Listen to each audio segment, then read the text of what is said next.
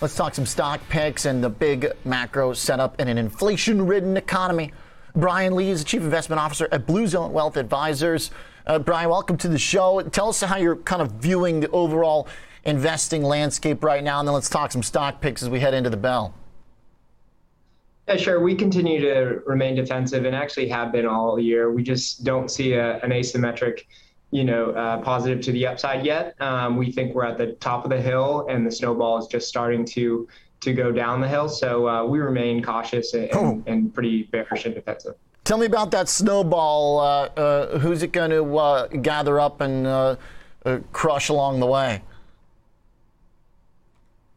Yeah, uh, well, you know, monetary policy is a blunt tool. So uh, essentially, it, it, it's looking like it's going to crush, you know, a lot of things. You know, it, it's virtually impossible just to target, you know, one part of the economy, you know, with quantitative tightening. Um, if you just go back to March, you know, that was the first time we we got our, our rate hike, and they're just starting now to really spill over. You know, the Fed likes to remind people that it takes six to nine months to actually flow through to the real economy.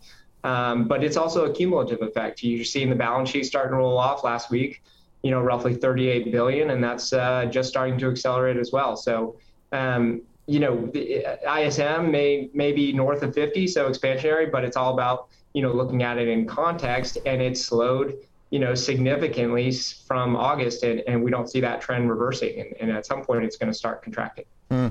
Uh, a lot of people are looking for inflation to cool off as being the sign that the selling is over. Do you buy that argument? Is it an obvious out if we do get a print that shows negative month over month? Are all our problems gone? Uh, n- not at all. Um, you know, one thing to remember is is it a backward-looking data, right? Um, but it's forward-looking in nature that it's going to give the Fed uh, a little bit more of uh, a reason to maintain their restrictive policy and keep their foot on, on, on the pedal. So whether it comes in at 8.1, 8.2, 8, you know, the market's going to kind of react based off of that. And it's certainly a binary move, but it doesn't change the fact that the cycle has turned and you need to have a healthy respect for it. Okay. Let's talk a couple stocks. You like Brookfield Asset Management. When that comes to mind, I think of the big development uh, in uh, downtown New York. Uh, what do you see there? And walk me through uh, the uh, play in a market where real estate has done uh, very poorly. It's been real tough to be in a, a lot of parts of real estate lately. Yeah, for sure. And, and, listen, that's what's priced in today. Um, but you know, you need to take advantage of, of, what's priced in and look beyond, call it 6, 12, 24 months and, and you know uh, view a different environment and how things will change and not only that how, how things will be priced in that environment so yeah for sure brookfield is taking it on the chin with their real estate holdings but you know, there's a lot of there's a positive catalyst in that they're going to spin off 25% of their asset management business. Currently, they have 700 billion of AUM with 400 billion in fee-bearing capital. They actually see that 400 billion going to a trillion in five years. Even if they don't get to that number, you know, there's still a tremendous amount of upside with the catalyst of them spinning out the asset management billion, which should narrow the discount to their plan value, which is you know north of eighty dollars a share. Stock trades for roughly thirty-eight fifty. Okay. So uh, the, the thesis that there's going to be turnaround. Do rates need to play a ball? Do you have to see rates calm down? Yeah, uh, where it's priced today, you don't necessarily need to see rates. Um, you just need to see rates stop going up at the rate in which they have been going up, right? Okay. So you could see rates stabilize, and and this could really work out well. Okay. The other one you like, Copart.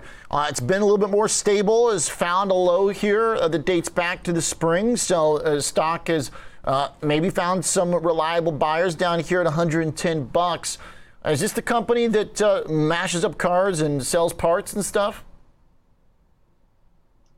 Uh, essentially, yeah. You know, Copart, you know, is one of those sneaky compounders that has done incredibly well over the past, you know, 10 years or so. Um, you know, it's an online vehicle auction marketplace primarily for insurers.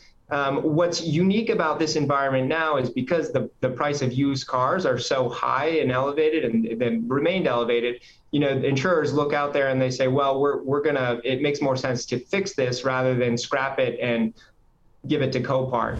That's finally changing. So all else being equal, if used car prices were normalized, Copart basically has said that their volumes through their auctions would have been 15% higher. we're now starting to see used auto prices come down. With that, uh, Copart will be a beneficiary and we'll start to see a little bit of a normalization. You know, a, a little like short-term catalyst is going to be hurricane season hitting, and that usually increases volumes on on on the marketplace as well. Oh wow, interesting. Okay, so maybe a little short-term uh, event catalyst. Okay, uh, Brian, mm-hmm. thanks for the thoughts. Appreciate it. Thanks for having me. Absolutely. Brian Lee, Chief Investment Officer at Blue Zone Wealth Advisors. Looking for Brookfield Asset Management, BAM, and Copart to come back. I like the point about uh, the hurricanes also impacting what happens when people are trying to move on, getting rid of the beat up cars, finding a new one.